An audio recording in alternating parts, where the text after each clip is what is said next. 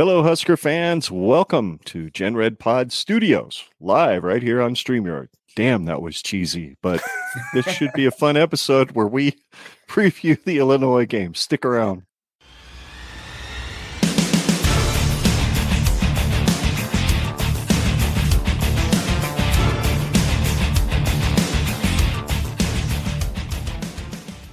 Okay, in my defense, Derek, I did not know for sure that you were going to be here tonight, so I didn't Bull- include your name on that graphic. I'll buy you a case. Sound good? it'll, Nah, it'll, it'll be I- PDR, home, fucker, so- but it'll be a case. Um, welcome, sure if I'd be folks. to the kettle corn of Husker fan podcasts, uh, where we try to be sweet, but sometimes we get a bit salty. And there are some salty dudes hanging out with me tonight. One of them is not Scott. Unfortunately, he's sick. Uh, also, uh, shout out to Brian from Husker Army Podcast. He is sick tonight as well. So, any thoughts and good vibes and prayers you might want to send both of those guys' ways would be really, really cool because we were going to do a collaboration today and uh, also tonight, but that just didn't work out because of illness. So, thank God for Derek Justin uh, from the Husker Cuzcast and Andrew from Big Red and More who have joined us tonight. So, beware. Andrew and company on Big Red and More uh, have used the F word and turned it into an art form. So, trust me, you will get to experience a lot of art tonight. Um, but before we get into talking about the Illinois game, first and foremost, Andrew, when did you guys start your Big Red and More podcast, and how long has that been going on? And have you actually ever had the benefit of covering a season worth talking about? Uh, that'd be a big fat no. Uh, so we are in our fourth season now. Um, first three was uh, me and Jaden, and then this year we've brought on Sean, um, which I think's been pretty beneficial. Uh, the first three years, Jaden and I were like mostly pure analytical, and it get a little dry. So Sean's definitely brought some color commentary uh, to the podcast, to say the least. Um, but no, we have not. I this has probably been our best season covering, honestly. Um, you know, last year, where do you have? How many times can you talk about a one score loss? I mean, Jesus. So There's not enough alcohol in the world. My, my Uh, liver took a beating. So, well, it's yeah. like a. It was like our podcast was like a Scott Frost press conference. It was just repeating the same shit every week. St. Jeff, Yeah. So, Unfortunately, this year don't really feel much different yet. not yet. ah, Not yet. Yes and no. At least we got to talk about a firing. You know, every week we're talking about speculating on coaches. I mean, it's a little something different, but it is kind of getting repetitive with the whole coaching thing so far. Yeah, no doubt about it. No doubt. Uh, It's like, man, he fired him so early. So now you've got two and a half months that we get to sit around and talk about coaches. And that kind of sucks. But at the same time, you know, we're all watching a whole bunch of coaches down there in the Big 12 seeing what they're doing. And everybody suddenly has an opinion. Oh, fuck Leipold. He's not good enough. He just Yeah. lost to Baylor or whatever, you know. Campbell, uh, yeah. Campbell, all those guys, and you know, and I'm just sitting over here going, Bill O'Brien. But um, we'll get into that when we do our ahead, our collaboration, hopefully next Sunday. Uh, so stay tuned for that, folks. Um, wow, look at that, guys! We've got some people watching. I'm pretty sure the NFL game tonight must suck. Um, That's Dolphins Steelers. that yeah, it sucks. Apparently, uh, no doubt about it. Um, because is out, isn't he, or is he? Is No, he he's back. Is he back? He's back. Okay. Yeah. Well, maybe it won't suck so bad then. Um. Anyway, uh, Justin, Derek, you guys, what have you guys been up to lately since the last time we hung out?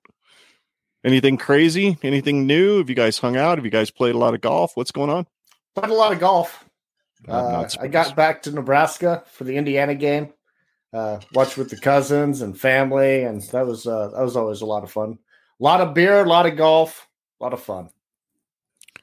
Very cool. Derek, anything crazy going on with you besides uh, meeting up with a fellow podcaster at a random showing of day by day documentary in Hastings one day? Uh, not a whole lot, Ken. Uh, That was a memorable evening, to say the least. pretty much same shit, different day, right? Yeah, yeah, pretty much. Pretty much. So I guess we can't avoid the inevitable, which is facing Chase Brown and, and Illinois on Saturday. So let's go ahead and move into previewing the Illinois game. I'm going to throw some stats here up on the screen. Uh, this is the cumulative stats over the season for Illinois and Nebraska, which, when you look at the offense between the two teams, there's, you know, reason for hope until you look down at that right corner of those stats and you go, yeah, we're screwed, right? you know, um, we're only scoring 3.7 more points than they are, which shocks me. How the hell are they only averaging 26 points a game when they they've got the leading rusher in the nation, right? Uh, but they are. So, well, um, you want to get a little crazier in that, Ken. The thing is, he is the leading rusher, but he's only got four touchdowns on a year. Yeah, that blows my mind too. What do they do? Pull him out inside the 20 and put somebody you know, else in it? He has two receiving position, right? He has two okay. receiving touchdowns too. But it's got to be their starting okay. field position, right? I mean, if you're start constantly starting back at like the 20, I mean, shit, you know, you get to by the time you're rushing the whole game, getting to the other side, still rack up a lot of yards without getting points. Yeah.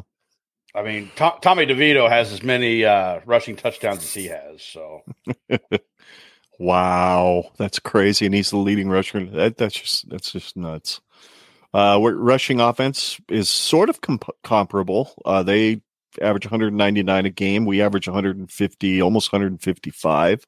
Although you can say that those stats were pretty padded by like Georgia Southern.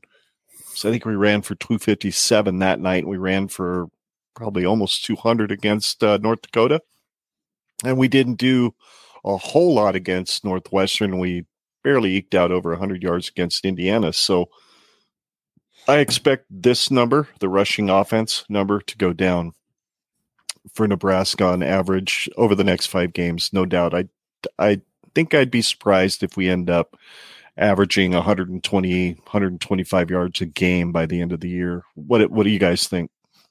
Oh, yeah. I mean, we racked up all of our yards rushing, you know, against bad defenses. Now that we're playing good defenses, and you've kind of seen what what's happened over the last couple of weeks. So doing mm-hmm. a poor offensive line and better defenses. It's not a good recipe for success there for uh, running it, the ball.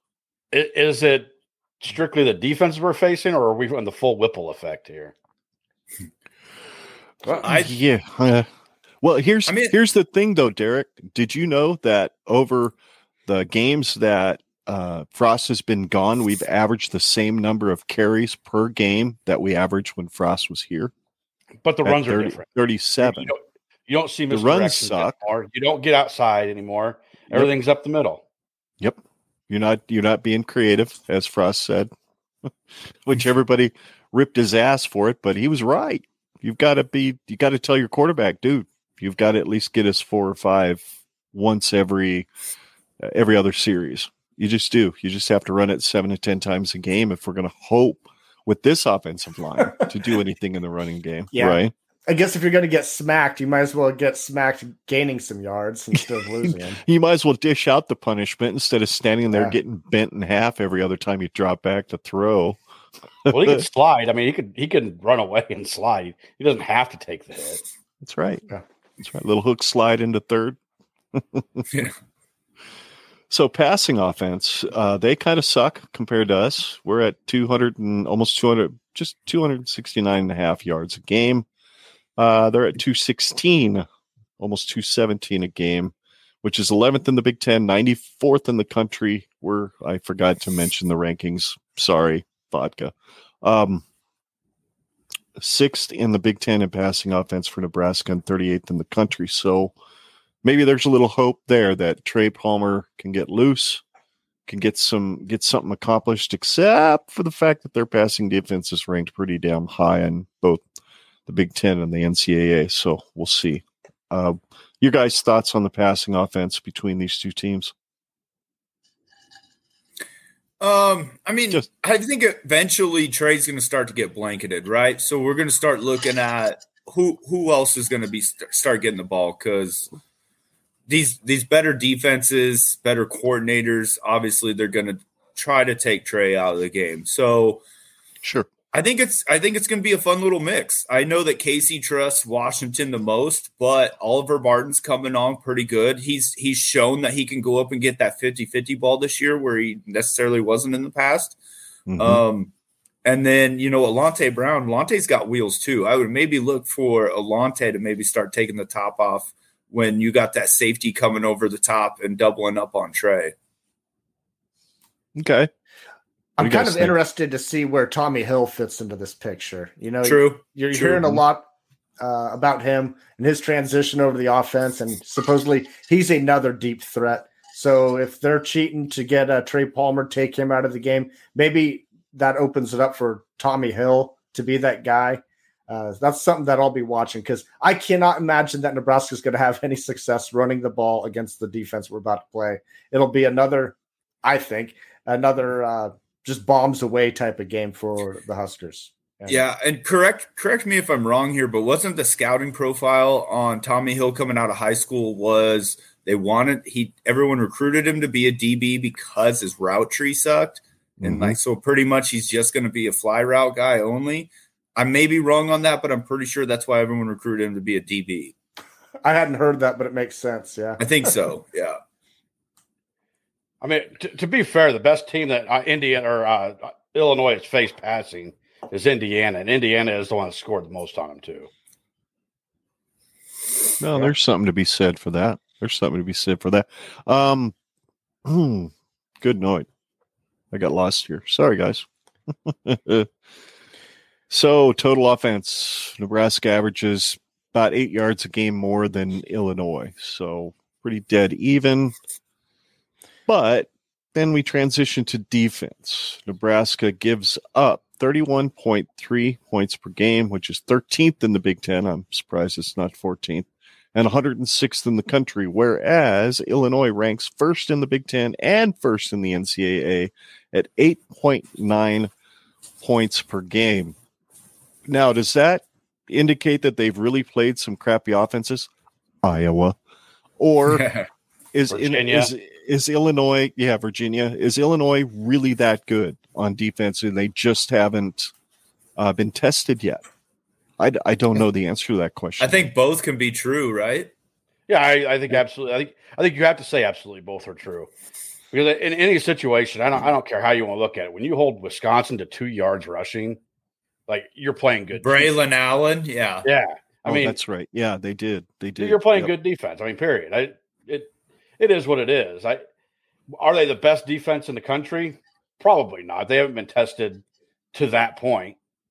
But to hold teams to as low as you have, I mean, there's something to be said about. it. I mean, the most points you've given up is 20, and you've only given up double digit points three times out of your seven games. You only gave up 14 to Minnesota and 10 to Wisconsin. Yeah, I mean, no matter matter quote unquote how good they are, they're still Power Five teams, right? Especially Big Ten teams. So I think to Derek's point, when you hold not only Braelon Allen but Wisconsin, a school that is known and their whole identity is to run the ball, to be able to shove it in their face like that is is saying a lot. Yeah, absolutely. I I agree. So it's it's a tall task for the Huskers on Saturday for sure. Um, Nebraska is 14th in the Big Ten, and my guess is they are pretty close. Yeah, they're way down there at 115th in the country at rushing defense, giving up 190.43 yards game. Meanwhile, in Illinois is 77.86 yards per game, which is first in the Big Ten and second in the NCAA guys, I'm really losing some hope for Saturday. Somebody needs to give me some hope. Who's going to do that? Any of you? Or do Don't come to me because I can't give it. no, look, this is the scariest stat on a stat sheet. Yeah, because because they're going to do two things. They're going to run the ball. They're going to run it well. We're not going to stop it well, or you assume because we haven't so far. And by doing that, they're going to control the clock. They're going to keep our offense off the field. I mean, it's it's a recipe for success for for Illinois. Yeah. So I don't I don't know. This paints maybe an uglier picture here, but Illinois, as your slide says, they rank 26th in the nation in rushing. Uh, but this will be the best Huskers attack uh, or the rushing attack that the Huskers have faced since Oklahoma. Oklahoma, they ranked 14th. Well, they ranked 14th in the nation with uh, 223 yards per game. But Nebraska's only faced two top, or that is the only top 50 team uh, that Nebraska's faced in rushing. I mean, we haven't faced great rushing teams, and they're running at ease on us. You know, Purdue is the great example of what we saw uh, week and a half. Mockobee, Mockobee, Mockobee, yeah, a walk on just crazy legs, yeah. and, so, and, you know, in, injuries didn't help in that game, but I mean, there's so many mm-hmm. other games that you can point to that you just go on. What's your excuse for that one? Yeah, I mean, yeah. it's not like tackling hasn't been an issue all year, right? Or for a couple of years, for that matter. But sure. So, so not only are we all scared um, and about this rushing, you know, stopping their run or whatever, and going up against good defense, isn't that kind of the story of the rest of the season, not just the next game? Oh, it is. I mean, we're every team we're going against has a great running back. Every Except team Iowa. we're going against. I was the only one yeah. without a good running back. Yeah, I mean, I was the one game that doesn't hardly scare you anymore, right? And Wisconsin shouldn't, but then you got Braelon Allen coming at you, who, as a 17 year old last year, lit you up. Yeah. when we had a better defense. Wisconsin will continue to scare me. I don't care what their record is. They will continue to scare me until Nebraska proves that you can beat them. Yeah. Which is something we haven't done since we've been to Big Ten but once. Yeah, and you know it's it's kind of like uh, we always say, you know, especially coming in this year, it's like okay, there's no more gimme games, right? Like Illinois used to be a gimme game. Hell, Minnesota should have been a gimme game. Purdue, you know, all those teams the last four or five years, and we don't have that luxury anymore. Nothing's a gimme game. Nebraska's everybody's gimme game now. Yeah, yeah. Well, hey. especially with Illinois coming on the way that they are, but um, I can't remember who the heck said it in our uh, in our group chat I got on Twitter, but um, somebody said. I like our chances this game. Bielema seems too hard headed to pay attention to the curse.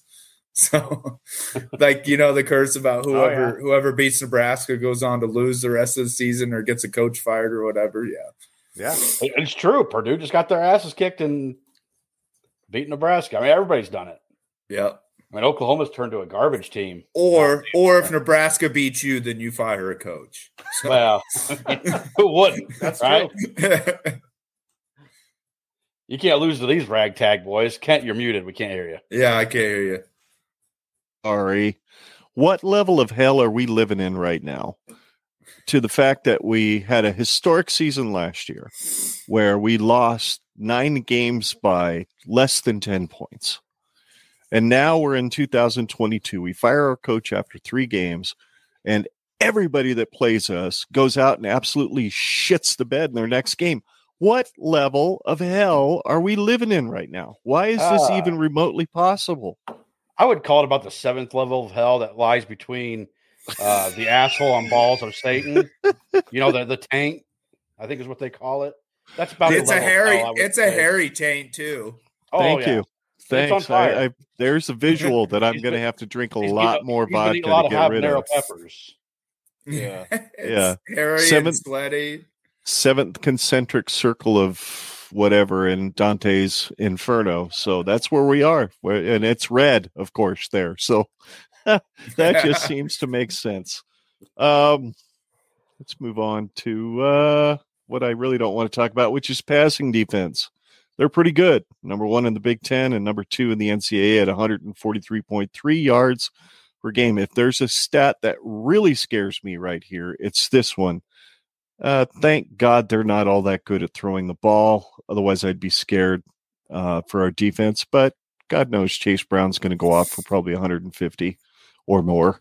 I mean, uh, so I don't know. They're effective throwing the ball. I mean, I wouldn't say that they're terrible. I mean, he's passing 70%, he's thrown 1,400 yards, 10 right. to 2 ratio.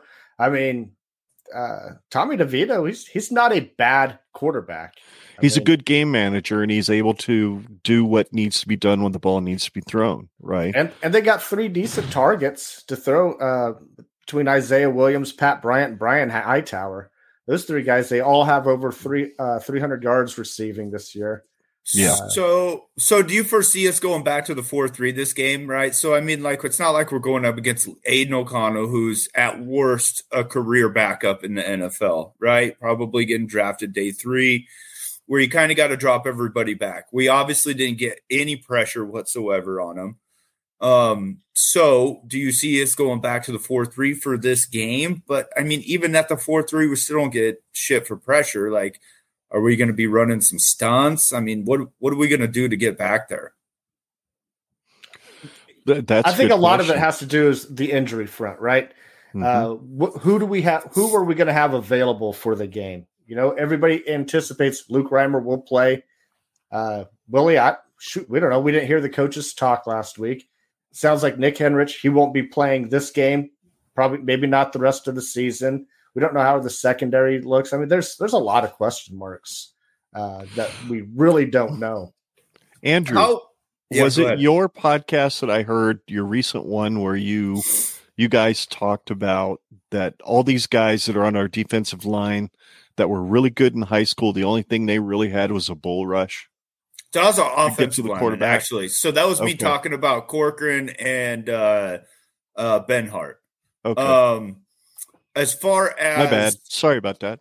No, I mean it's pretty much the same though, honestly, right? But then on the defensive line, though, the thing that really sucks is you got Ochaun coming in, you got Devin Drew, you got uh Stephon Wynn, and then you got uh Garrett Nelson. So it's like on paper, this team or that line should be getting to the quarterback, no problem. No problem. Like you got the Right. pretty much all you Ochaun, everyone had him what at worst a day two pick in an NFL draft before this year. Uh Stephon Wynn had real snaps at Alabama, and I'm sorry, but if Bama recruits you, you should be pretty fucking good. And then Drew Yeah. is a senior from Texas Tech, and I'm not saying Texas Tech's world beers by any means, but you're a senior. You've you know you got experience. That's just it's been really disappointing. Now Ochaun gets quiet, like he has quiet games that matter. You know, like getting ten tackles a game and things like that. It's just he's not getting he's not getting the sacks that we all like to see, right? He's not getting the glamour plays that we want. Um so yeah, that's it's just really kind of disappointing there. And then I not to go off on a tangent, but Hunter Anthony, talk about another transfer coming in that was an older transfer who came in and didn't do shit. But that's another conversation. The offensive line's another topic. He came in for the NIL deal. Let's be honest here. Yeah, well, pull it. Pull that and a scholarship. Hey, here- here's a better idea. Instead of doing that, pull his coach's salary. Yeah. yeah. Yeah, no doubt about it. No, I was just I was just showing Ju- talking to Justin this morning about uh Oregon has allowed one sack so far this year. With Oh, their with new off- with their no, with their offensive line coach. Uh, I can't remember. I Mhm. can't remember what his offensive line coach's name, but is he, this is his first year there. And they've only allowed one sack all year. And last year they gave up 25 sacks, I believe it was 24 or 25. so you're So- you're halfway through you're halfway through a season only allowed one sack. So it doesn't necessarily have to be a talent overhaul as much as it needs to be a coaching overhaul. I. Yeah, so especially at so Nebraska because you have so- four stars on this line that should be able to perform yes. that are not. So, And so- Jaden If it's ahead, one sorry. guy, I, I'm sorry. If it's one guy, I could see okay, we got a bust. But when you got three, four guys that are four star guys not performing, Yeah. it's got to come down to coaching at some point, right? Yeah, so so Jaden and I have had this conversation, and Sean have had the conversation at length before. So it's like these guys are so good. How can they still be this bad with a new coach, right? And I like to Right. think of it as, well, they were broken. Like they got here and and they broke them. Austin broke them, and they just haven't been able to been fixed yet, right? So it's a little different to like come in and just stay the same and never get better. But I feel like they came in and literally like they broke them. Like it's like when you hire somebody new, right? You prefer to hire the person with no experience so you can train them your way. Whereas if you hire somebody that has a bunch of experience, they have been taught a certain way. And if it's not the same as yours, hmm. they're going to generally stay the way that they are rather than adapt to the way that you want Yeah. them to be and you're trying to teach them to be. And I kind of feel like that probably happened at Nebraska, where it's like, okay, you guys do this, but we want to break you and remold you to come up this way. The problem is they broke them and never remolded them. Yeah. Yeah. Well, bring me a molder then. Yeah. Yeah, I, I'll throw you in my oven. I got you. yeah, I don't know. It's it's it's pretty scary. So, I mean, there was a, a lot of people who were, I'd say at best 50-50 on Raiola when he got hired. I was I was down um, even though he hadn't ever been an, an official line coach, only been an assistant. I was like, okay, you know, but he still knows what he's doing. Like he went, Wait. he played for Wisconsin. Like I was, I was high on him, and I don't know. I don't know if it's still necessarily his fault. I just kind of feel like these guys are broken. I don't know I, until I, I start seeing like Henry, but Henry Lutovsky doesn't look that great either. Like it's kind of going to depend on who these new guys are now that have never had Greg Austin coach them. I guess. I, I don't. I don't know that you can blame him, but he was a band aid fix at best to begin with. Sure. And our biggest question mark of what we needed, right? Like it was yes, like absolutely. the most important hire we needed to have at the time. Hey, I wanted to give the guy a chance, but I didn't expect him to be world beaters in year one under him. But I expect to see maybe some improvement in technique, and you're not seeing. You haven't seen anything. I mean, they they look even more lost in the system. It's like they got to a point where they there's some of those guys that just look completely lost on every play. I'm not going to call single anyone out. They know who they are, or you guys know who I'm talking about. Ah, you muted yourself yeah. again. Damn, I there you go. You're good. You're back. Well, it's I got all that ice in my glass and it tinkles and shit when oh, I'm trying to drink, and I don't want to be a tinkles. Dick, so tinkle, tinkle, tinkle, tinkle. Justin's got to go to the bathroom. Yeah, I'll bring it back. Yeah. yeah. oh God, I completely lost my train of thought. Thank you for telling me I was muted. Oh, we're we're being PC and not calling out players. It's all good. It's all good. There was a play. Was it Rutgers? I think it was Rutgers that either Carriker or somebody put out on Facebook where both tackles got hit so hard by the defender that both of them were like windmilling their arms. They couldn't even get their arms out to punch them back.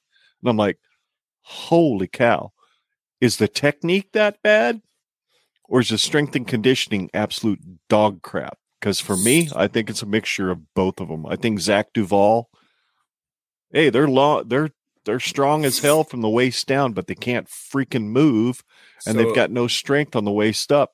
And defensive line, when you're running through, when when somebody like Garrett Nelson or or Ty Robinson has got a dude and he's got him wrapped up, and the fucker runs out of the tackle.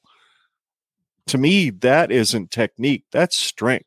There's something missing there that they're not able to hold on to the guy and get him to the ground. Aidan O'Connell, for God's sakes, the slowest some bitch on the face of the planet, was able to juke Ty Robinson. So are oh, we just come the, on? Are we just the all get off the bus team only? You know what I mean? Like we're just all hey, looks. Look like Tarzan, play like Jane. They got big dudes. They got big dudes. Yep. Yeah, can't play. we are yep. big. Um, I definitely think I definitely think it's technique, to be honest with you. I mean, when you got who was it? Farmer came out and said they haven't even been tackling for four years. Like, what the fuck is that? Yeah. Yep. How is how is the media never caught on to that? I never said anything. And you know what's another thing that pissed me off about the media is like Sipple the other day, he was like, Well, you know, when we were watching these guys in preseason, you know, in training camp, I knew that offensive line looked terrible. It's like, well, why the fuck didn't you say anything then? Oh, because he, he was pumping up uh, Donovan Raiola, and he was yeah. pumping up that. Yeah, he was pumping up that offensive line that they're firing off the ball better. I mean, he was pushing that Scott Frost agenda. On he the, was uh, also line stuff. still employed at the Journal Star. They were they were getting yeah hooked up with the Omaha World Herald. He was working a deal in the back door with uh, on three sports and all that stuff at that time too. So he's kind of doing uh, playing both sides of the fence and whatnot. He's not been anything but kind of straight down the middle now. And Sipple's one of my favorite dudes. I've been following oh, Sipple since since the mid 90s when he first showed up on the scene. So, yeah, Nebraska media, in one case, and I know we're so completely off the rails of the topic of this show, which is fine because that's what this is a therapy session, gentlemen. We're here to make sure that all four of us, when we leave, are a little bit drunker and feel a little bit better about being Husker fans when we sign off, right? That's kind of Yeah. the whole point of this deal, right? One out of two So- ain't bad. Yeah, well, we're gonna damn sure be drunker. God knows I am. Um, but where the hell was I? Sipple, right? Something Yeah. like that. Yeah. Anyway, I love Sipple. I just wish he would have been the response. And you know, as much as I detest the guys from the Omaha World Herald because I think they picked really bad timing to give coaches shit in a press conference. You know, Dirk Chatelain, Yeah. uh, those guys that would just Damn. they couldn't freaking wait to piss Bo off, right? Back in the day, they couldn't wait. Yep. You know, and it there's there's a line you have to walk at a, as a journalist. You're not supposed to be about the why or the who did it or whatever. You're supposed to just give everybody the facts, just Yeah. the facts. If the offensive line looks like shit in spring camp, just say so. We saw it in the spring game. You know, oh damn, this defensive line's going to be badass. Nope, our offensive line's going to suck dick Yeah. all year. Yeah. exactly Well, because. and Go ahead. and I'm like sorry. like to your point with the Omaha guys, like like Sam and Dirk, no thanks. And Tom Shatel, like I would love to listen to that guy if he didn't sound like he was gonna have a fucking heart attack every other sentence. I mean, he's like that, Yeah, like Chris Farley stuttering. on Saturday Night Live, like fucking the Bears, you know? yeah, he's they got just- he's got a speech impediment, but yeah, poor bastard. I mean, somebody's got to pull him like Corso, you know? Like it's time. Let's just pull him. Yep. Yeah. so, Illinois. now that we've completely gone where we we still- shouldn't have gone. Are we still talking about that? I, Yeah. You know what? I, I, you know, Thought what? we were on to Minnesota. we were on. To, that's the other home game that we might win. Um, and my wife and I are going to Illinois. We weren't. We were thinking about looking for tickets, but we made a d- donation to Team Jack uh, during the radiothon, and they gave us tickets as a result. So I'm like, yay! Hey, Tyler will be there. Shit, I think Chase Brown might be the next Melvin Gordon on Saturday, and I really don't want to be there to see it. But anyway, um, why don't we move on and take a look at some keys to victory? Can, can Uh, we talk about the defense a little bit more? I got I got some things that, uh, to talk about here. Like they are very good at sacking the quarterback. They have four dudes uh, with three and a half or more sacks. Uh, they got uh, three of them are defensive ends. Uh, Jer'Zhan Newton, he's got uh, he leads the team in tackles, thirty-seven. He's got four sacks, eight tackles for loss, and uh, eight quarterback hurries. Another defensive end, Keith uh, Randolph. He's got four sacks, eight tackles for loss, and three quarterback hurries. Another defensive end, uh, Gabe Jacobs. I guess that's how you said. He's got four sacks. And an outside linebacker, Seth Coleman. Uh, he's got three and a half sacks, and he leads the team in quarterback hurries with nine. So these guys are just blowing offensive lines up. Uh, they're Mhm. getting to the quarterback. They're effective. They rank, I think they rank uh, 11th in sacks also. And uh, Nebraska, in the NCAA. yeah, 11th in the NCAA. And then Okay. Nebraska, we rank 106 in sacks allowed. That's not a good recipe and uh, for trying to, you know, protect your quarterback. And that's uh, that that scares me a lot. Uh, one other thing that uh, another player to uh, point out is Kendall Smith. He's the free safety. He has four interceptions. Uh, Mhm. Illinois, they have 12 interceptions on the year, and they have three dudes with at least two interceptions on the year. I mean, It's a lot. yeah, it's It, it, re- it really is a lot because I'm gonna tell you they don't play. They haven't played a lot of passing teams yet. yeah, Yeah. It's, I mean, in, that's a- Indiana's 44th. Mhm. Uh, Wisconsin's 89th uh, in passing yards. Virginia's 75th. Uh, so, do you think Whipple can scheme some stuff up for these guys, or what do you think? I mean, he's, he's had two weeks to prepare, right? And so, is he going to So do they. something? Yeah. Yeah, I was gonna say Two I weeks to figure out how to bracket It- freaking Trey Palmer and take it's him gonna away. depend- it's going to depend again on that offensive line. Can they look like they did in the second half of Purdue or the first half of Purdue? Unfortunately, on the second half of Purdue, Purdue, you only had the ball for what five minutes total. Yeah, and scored 24 So, you, points. so they look they looked good for five minutes, but can you do it for a Mhm. whole half or a whole game? God forbid. So Illinois' defense, they've allowed one rusher to go over 100 yards, and that was against Minnesota. Mo Ibrahim, he had 127 yards rushing. You know, that sounds impressive, but overall in that entire game, Minnesota had just 180 yards total offense. And so, right. But again, Something's- they're I think they're 98 in passing offense. They're not a passing offense. Mm. yeah, not And it, it didn't help that you knocked out Tanner Morgan uh, got- Tanner yeah. Morgan. I mean, yeah. I was gonna say, isn't he in his sixth year like Aidan O'Connell too? I mean, Uh, fucking nothing but Chris Weinkes all over the place after. I think they've both been playing since Bo Pelini was our coach. I think I think he's Yeah. got his doctor. Yeah. I think he's closer to his 14th. That's year, like but- that's like Patty Fisher. Jesus Christ! I was like, how many fucking years is he gonna play? Yeah. And Yeah. then he didn't even get drafted. Yeah, go I figure. couldn't that believe pretty that. crazy. Go figure. Well, are we done? Are we done uh, licking our wounds for the game that we haven't played yet? Sure. well, I I, th- I I do think if Whipple can plan something, some quick passes, Yeah. try and keep Casey Thompson out of trouble. Uh, they can give up some yards on passing. I mean, Indi- Indiana did do it. And that, that's the only game they've lost is Indiana. So if you can if you can get the passing game into a rhythm, it's not like you can't win this game. God, that game though. I mean, because I, I had bet uh, Illinois in that game, Yeah. and Illinois was the better team, and somehow they lost. I mean, it was Go figure. It's like that Yeah. one that you drop every year. You're not supposed to. You know. Yeah. Yeah. Oh, Every yeah. team's got Well, I'm kind of hoping that's what this game is for Illinois. Yeah. That'd be awesome. Another one. that would be awesome. Oh, Doesn't seem like they're getting stronger and stronger as the year goes on, though. Yeah. Do you guys get that impression? yeah, a little bit. So it's like, how Meanwhile, do you, we're getting what?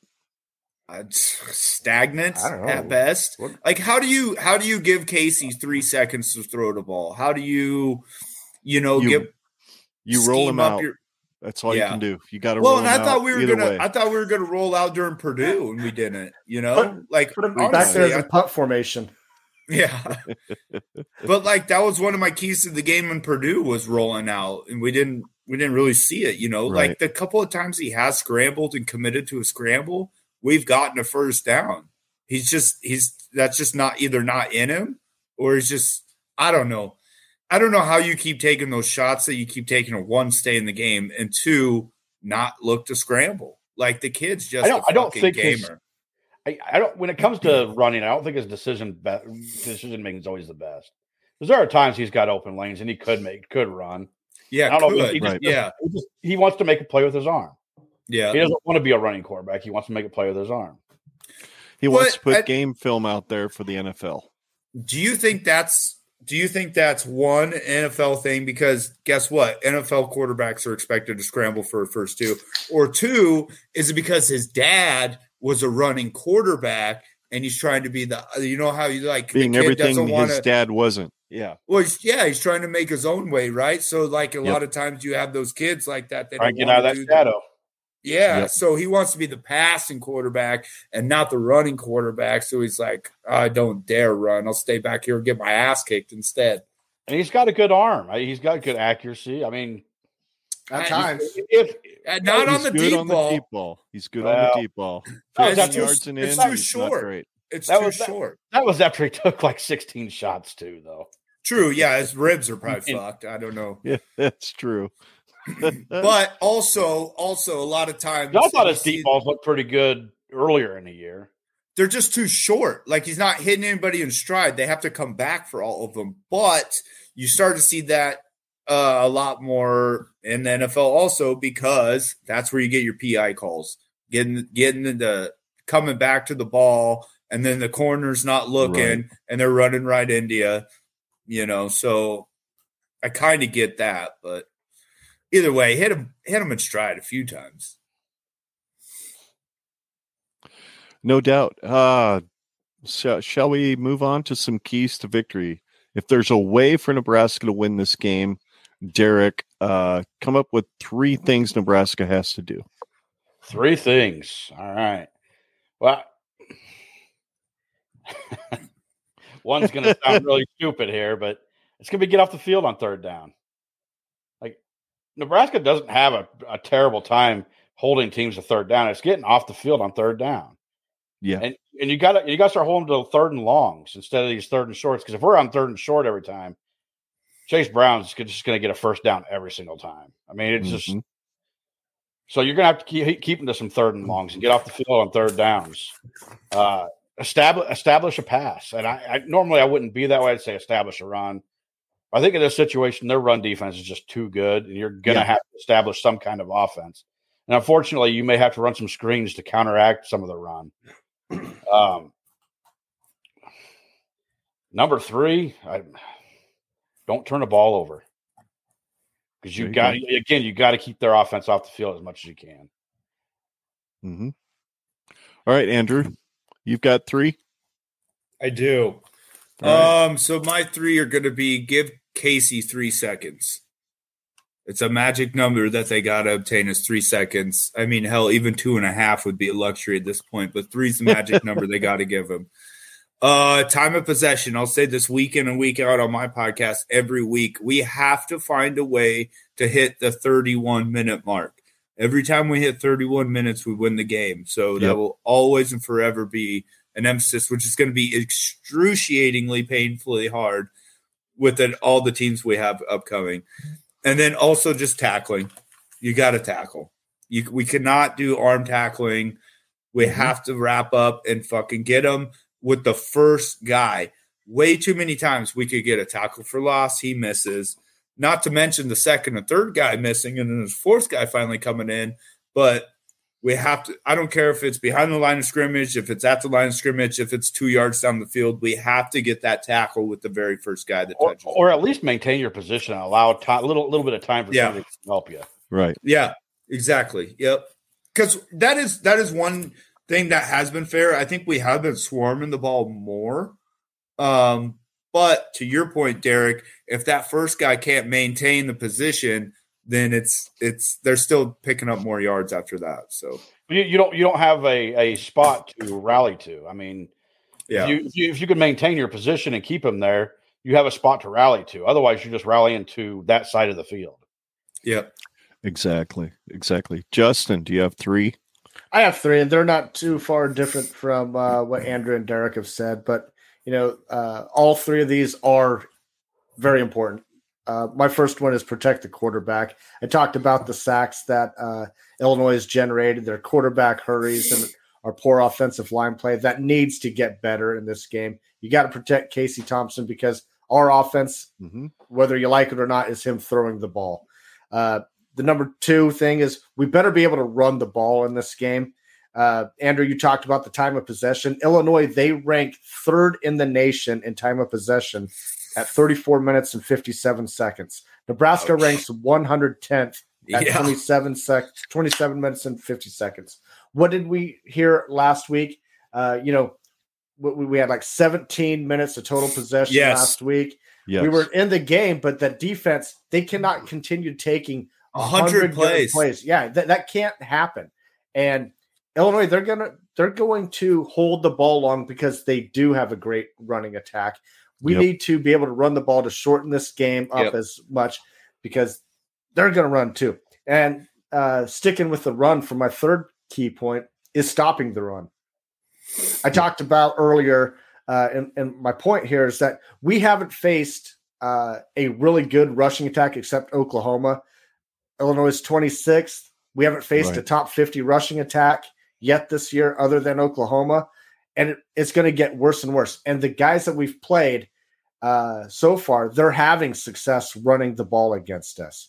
And mm-hmm. so uh, it takes two weeks. We could only practice two days last week.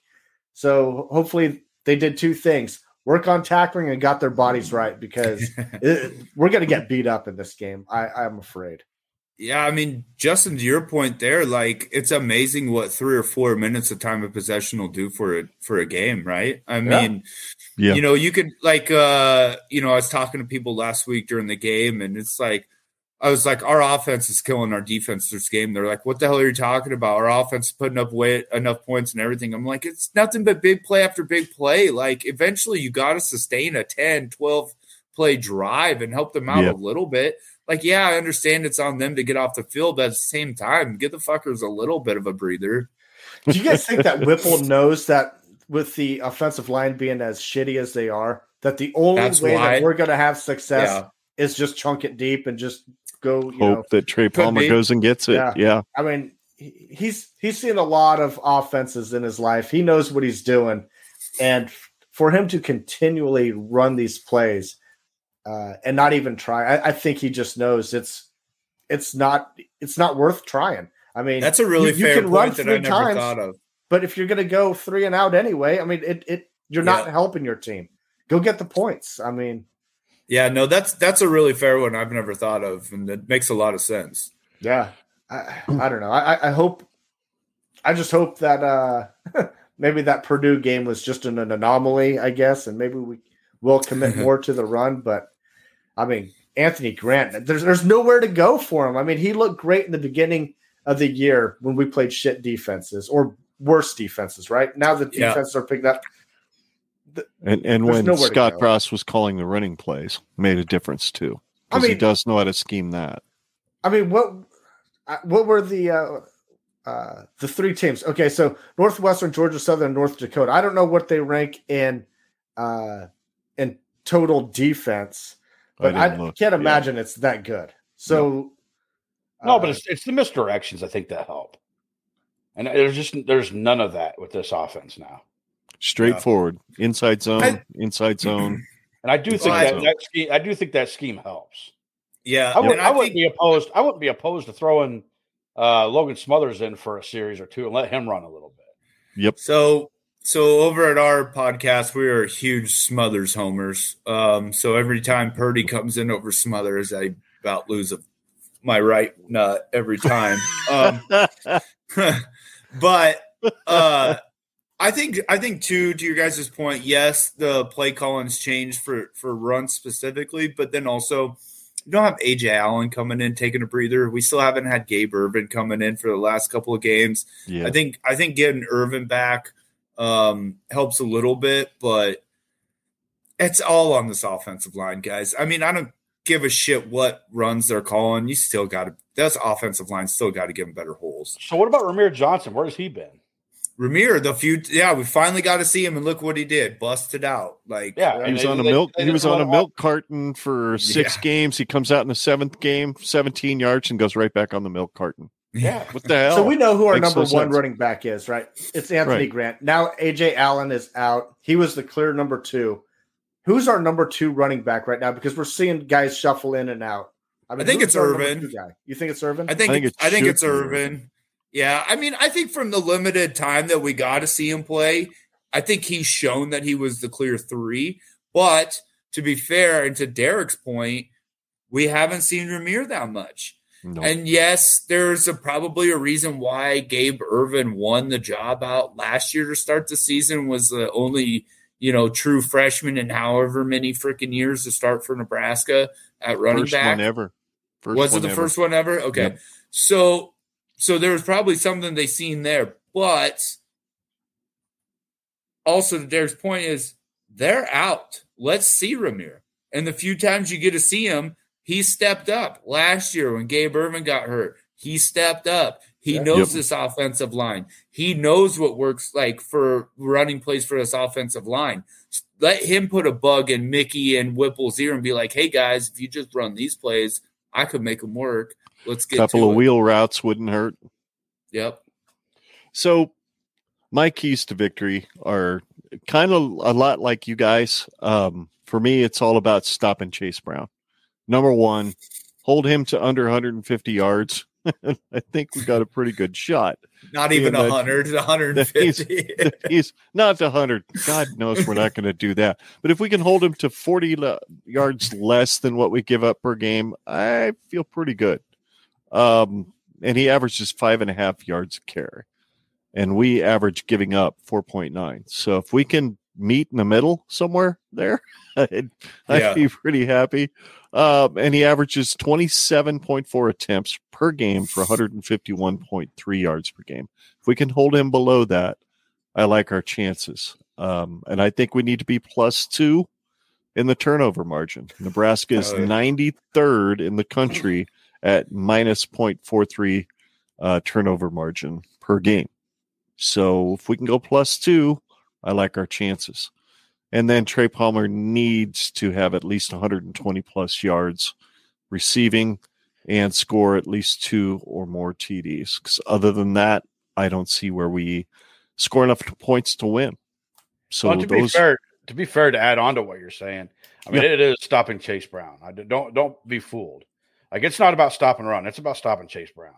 Yep. Behind him, they don't have a lot. The guy behind the guy behind him has 150 yards on the year. Did you say I mean- Brown is like Rashard Mendenhall 2.0 or better? Well, he might be better, honestly. Yeah. But, But- I think I think that's a very good point though, Derek, is yeah, you you do cut him out. They they don't have the depth. I don't think they have depth like we do at running back, you know. So I mean, are we saying don't don't take him out of the game or what are we talking about? I mean, Just just like, Mhm. you know, tear his hammy, only take him out for one game or Hey, well, can I ask you guys a couple of over unders here? yeah, go ahead. Mhm. Okay, so uh, I'll, I'm going to start with sacks. Uh, how many sacks will Illinois get on uh, Nebraska? I'm going to set that over under at 3.5. Ken, Well, I'm going to go over. over. I don't trust this offensive line at all. I, I, th- I think you have to go over. what do they Number- average a game? Uh, 3.29 a game. And we probably give up at least three a game. I, I- I don't have that, but we're 106th in, in the nation. Well, Yeah. We last give up- week we, we gave up four in the first half, and then we Yeah. Didn't give- give up any in the second half. So I We don't give know what up- that means, but We give up, we give up- up, we give up 2.79 sacks a game. All right, I'm going to be optimistic coming off a bye. I'm going to go under, say we only give up three. Okay. Because Casey might learn to scramble. this is a different defense. though. The, the All right. reason I the reason I have to go over is we're probably the most passing team they've seen all since they all year, and our offensive line is just bad. Yeah. And they're already getting sacks, so I, I just don't see how we hold them to under three and a half. Okay. Yep. So s- sticking with sacks, how many sacks does Nebraska get? Over under 1.5, Ken? Under. Under? Derek? Under because I don't think they're going to throw the ball much. Andrew? Sorry, what was it again? My bad. Uh, sacks. how many sacks will uh, Nebraska get? Nebraska get Yeah. Under. Well, I don't even know what the number is, but it's One point under. five. It's a 1.5. It could have been Fi- zero, and I would have said under. Under. so f- the final over unders talk about time of possession. Will Nebraska hold the ball for at least 20 minutes? Over or under 20 minutes in this game, Ken? Ooh, that's a good one. Um, maybe Whipple learned his lesson from Purdue. Maybe he didn't. I'm going to go under though. Nineteen point three, something like that. Derek? Yeah. I'm, I'm going to go over. Nebraska's hol- averaging holding the ball 27, almost 28 minutes a game. I, I, I, I think the Purdue game was a bit of an anomaly. I, I don't think we're going to have it for 17 minutes like we did there. It, it'll be probably around 25, 26 minutes to me. Think so? Okay. Andrew? I'm gonna go over as well. I think to your point, we were we got down big and bad, right? But after that Oklahoma game, Mickey came right out and said, "Hey, we know we need to slow the slow the clock down for ourselves," and he did that for two games up until we had Purdue. So I think he's you know gonna go right back to that. He sees what happened in that game. I think we easily get to that 25 mark oh, just Wow. because it'll be Easily. a point of emphasis. Okay. I think so. Hope He so. knows he's got to win that to win the game. He knows that. Yeah. That's be a tall order. All right, Ken, you can have your show back. Thank you. Appreciate that. It's not my show, it's our show. I share with everybody. Yeah. So why don't we just move on to the fun part, which is score predictions. I'll start with you, Justin. What do you think is going to happen on Saturday? Uh, this is something I want to bring out, bring up uh, earlier. Uh, is I love lines. I love gambling, uh, but the line opened up at five, and that line has been moving in Illinois' favor all day long. It's Mhm. now they're Yep. now seven point favorites Yep. in this game. Uh, the over under is at 51 and a half. Uh, as I look at this game, I'm just trying to think of the key areas where we match up well against them. I'm, I'm just not really seeing it.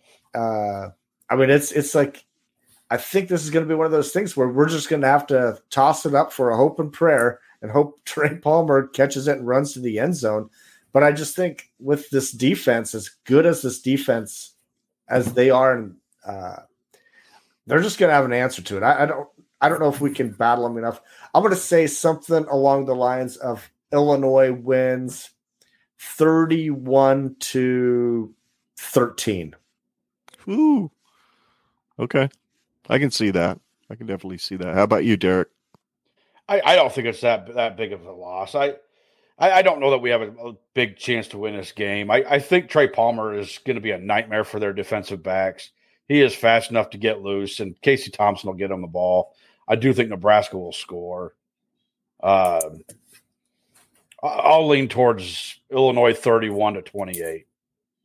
That close. Nice. Okay. That'll work. How about you, Andrew?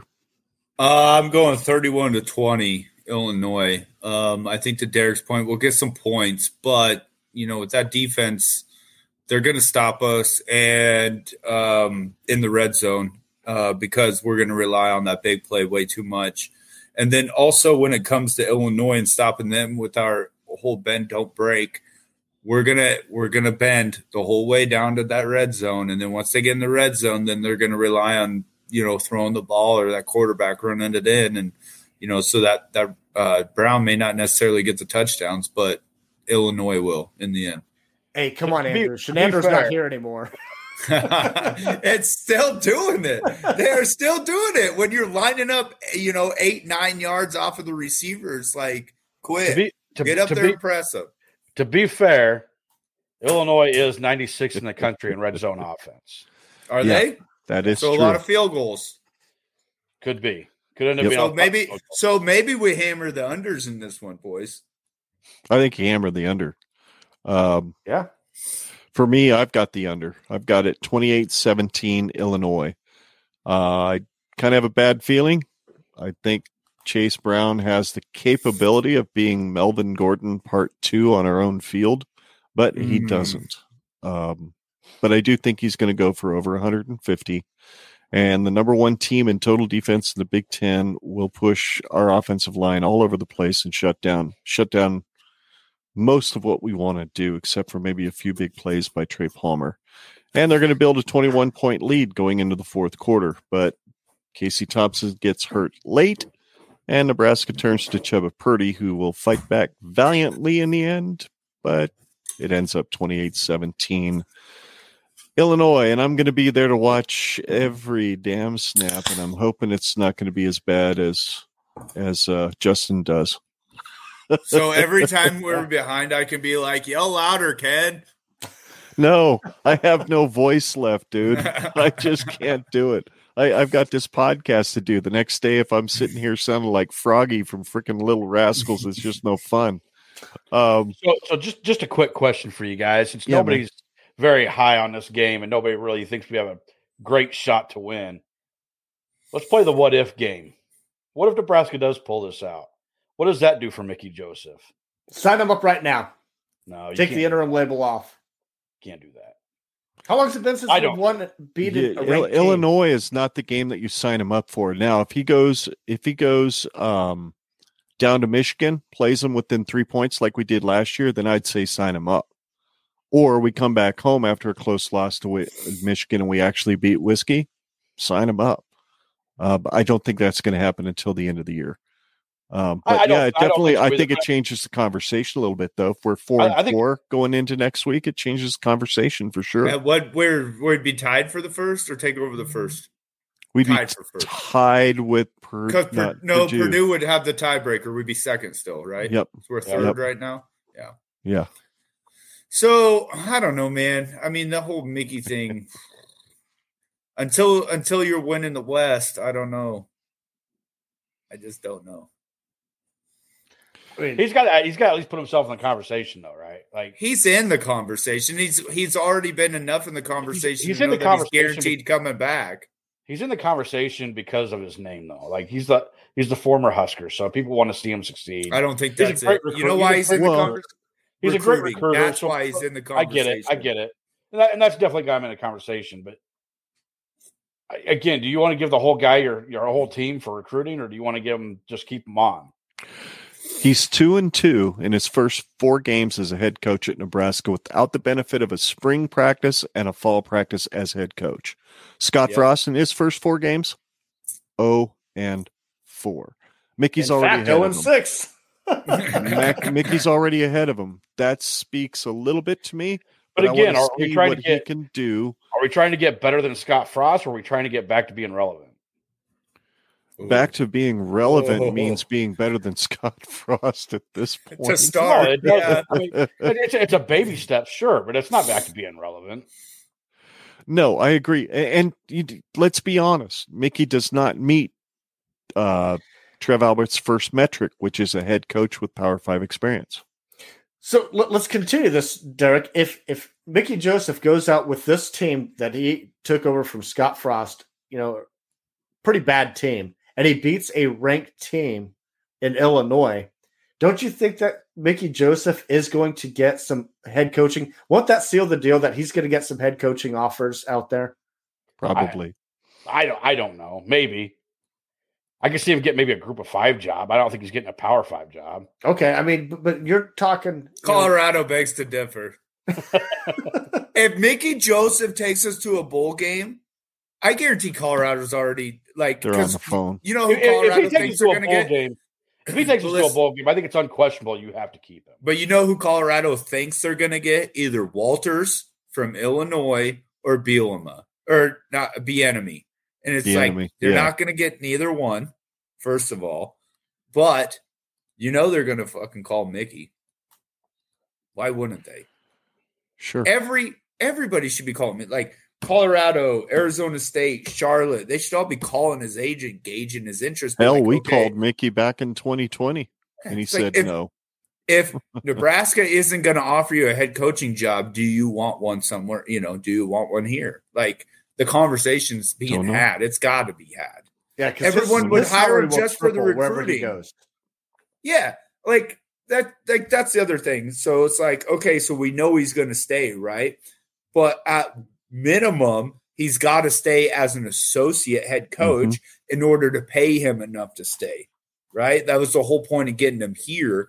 Was okay, you're going to be wide receivers coach, but you're also going to be the associate head coach because one, And we're recruiting. probably going to coordinator.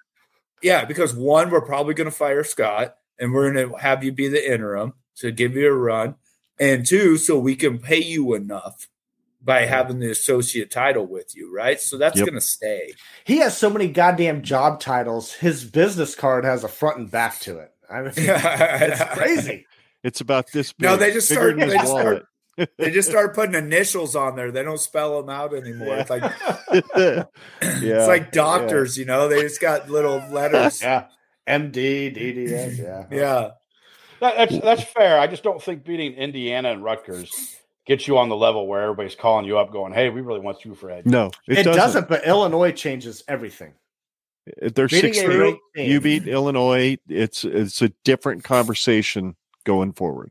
I think the thing, Derek, to your point about being Illinois and Rutgers is yes, on paper that sucks, but look at what that's done for like look at how those guys responded to those wins for him. You know what I mean? Mm-hmm. It's like they're playing for him way more than they were for Scott. And then also too with Mickey, the whole thing with him being a head coach is we you're just asking him to be the CEO. You just want to have you just want him to go hire great assistants. You're not asking him to be running an offense for the first time. You're not asking him to be an offensive coordinator. You're just asking him to be the CEO and and make sure he's his coordinators are doing the right thing, right? Which is what Saban does. That's what Dabo does. That's what you know any good coach worth their weight does. You know, they're That- just that's fair. CEOs. That's fair. I, I just I, again, I, if- That's if- why I think he'd be a if he- good head coach. If he beats Illinois and loses out the rest of the season, I don't. I still don't think No. that does enough for him. No, but it certainly changes the the the. If you beat Illinois this week, it certainly changes the conversation for a week. Then we see Yeah. what we do against Minnesota. If he figures it out against them, which they haven't exactly been crazy this year, uh, good. Then you're going into Michigan, going, "Holy crap, we've got two, one more win. We're in a bowl game, right?" So Yeah. the conversation definitely changes. But And, and I again, agree cutoff with you. I If- agree if- with you. Number you one, he doesn't. game- he doesn't meet the game, metric. You automatically have to hire Mickey Joseph. What's your, what? I mean, what's your cutoff day for when we have to have a coach hired? Is it is it after Iowa? Is it pre Iowa? I mean, I think because it's- the, I think, think you wait it's transfer after been Iowa. days- after Iowa. I think you wait If it's Mickey, Iowa. it gets announced before. That's my opinion. The if it's transfer Mickey, days, he will do enough to be announced before Iowa. But if it's not, it's going to be announced right after. That's 'Cause I think that's the- my read on it. I think and the Sipple's transfer days too. December sixth. I think right. So I mean, you have until right after You have to have somebody in place for recruiting. but period. You got because to know of who it the is. deadline. Yep. And if it's somebody on a contending team, they I mean, how do you get them in early enough for recruiting? They just bail on that team to end the season? Well, you're in Yeah. that boat no matter what, though, aren't you? Pretty much. Pretty much, yeah. I mean, unless Mickey's the guy, you're in that boat no matter what. So Yeah. Which is interesting because you got Mickey going and re-recruiting guys specifically in Arizona that were uh quote unquote lost and still are a loss for us because he's committed somewhere else. But we all heard the rumor around that one, right? With Raiola. so it's Yep. like, okay, uh, how do you Is go he- back? is he is he going to want to come here after they shit can his uncle? But but how do you go in there and even have a conversation to re-recruit him though, without like a, a top number one recruit like that? You can't even go talk to him without knowing who the coach is going to be, right? So you gotta have you gotta know if you're Trev, you gotta know who the who the fucking next Yep. coach is, where the plan in place that Mickey's staying, and Mickey go can go around to like Coleman and all these other kids be like, here, here's the deal. This is who we got. But but again, Or to this- your point, we don't know that Mickey's coming back because unless he's the head coach and he's getting head coaching offers, why is he going to come here to be a wide receivers coach? That's what I'm saying. Does he have that big of a hard on for Nebraska no matter what? We're ride or die. I mean, like I know we all would be, but fuck, we don't have offers coming out of our ass like he would. We'll see. I mean- we we we don't know he's going to have those offers coming out of his ass. We we we just don't know. A lot of other teams are watching how he performs too. And True. if you look like crap against Illinois, you look like crap the next week against Minnesota. There's only so much sentiment and happiness and stuff at, at beating Indiana and Rutgers are going to get you. I think a desperate Oh. team like Colorado though takes them just for recruiting. And I think that's exactly why a team like Colorado um, it shouldn't have a Mickey Joseph because they shouldn't deserve that kind of recruiting. God, it'd make it interesting when we play him next, though. If he was the coach, that'd be Oh, a for weird sure. feeling. Oh, you know sure. he'd beat us. You know he'd fucking beat us Yeah. just because of the Well, storyline. yeah, yeah, absolutely. Not if we have Urban Meyer as head coach, right? Oh Absolutely. god, don't no! I about pop my table up here. Oh come on! He instantly changes the program instantly. Yeah. Oh, I love it. No, I meant like from a hard on, not from Oh. anger. You'd be surprised at how many people argue with me that they don't want him here. Oh, you know? You know it's yeah. So this will I I'll have. I'm not going to argue, but I don't want him air. here. No, I'll have this conversation with the guys off air about To not being a saint or whatever. But that's a conversation we have. Oh, we on know that, podcast. dude. Yeah. we know that. Anyway, guys, thanks so much for doing this tonight on kind of short notice. Uh, Derek, Justin, jumping in as soon as quickly as you did, and and Andrew, you know what we planned to do today didn't come through, but damn, you came through and you hung out with me tonight, and quite frankly, made it a whole lot easier on me, and I really appreciate that, guys. Uh, brought a lot of good info to the table, Andrew, where can folks find Big Red and More on social media? Uh, so I got mine right down here. It's Big Red and More One. Uh, you can find my co-host Jaden at Big Red and More Two. Um, and then also we got our third co-host Sean. It's S Kenny K E N N Y. Um, so yeah, check us out. And then the and more part of it is we also do NFL specials too. So I don't Cool. know how much guys are big on NFL, but we bring on my old roommate Aaron.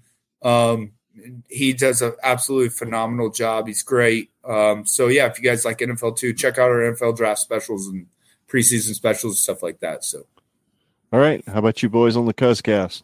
Follow us on Twitter and Facebook at Husker Cuzcast. And uh, if you care to follow me personally, I'm at Cuzcast Justin. Derek is at Cuzcast Derek. And Tyler, who isn't here right now, but he's at Shafe Mania. Sweet. Well, you can find Scott and I, hope he's feeling better, at uh, genredpod.com. That's where all of our social media info is at. The top of the page, click the links to find us on Facebook, Twitter, and YouTube. And then you can also find our audio show wherever you get your podcast by looking for Gener- Generation Red. Make sure you subscribe. Make sure you rate and review the show. And if you're watching us on YouTube, please like this video. And don't be afraid to uh, subscribe to the channel. Ring that bell. That way you can watch all of our old content and be notified when new live streams or video content is put out there. Hey, guys, this has been a hell of a lot of fun. I really appreciate it. And uh, you know what? Scott's not here, but on his behalf, I'm Ken. We're both Generation Red. And thanks to the Cuzcast guys, Just, Justin and Derek, as well as Andrew from Big Red and more. And no matter what anybody tries to tell you, I'm going to fill in for Scott and say this fuck Iowa. And there's no yeah. place like Nebraska. Right, Speaking of which, we have fuck Iowa shirts if anybody wants to buy and he Hit me up. Oh, dude, that's cool. That's cool. Yeah. Yeah. All right, boys. All right. Talk Go to you Big. Red. Go, Go Big Big Red. Red.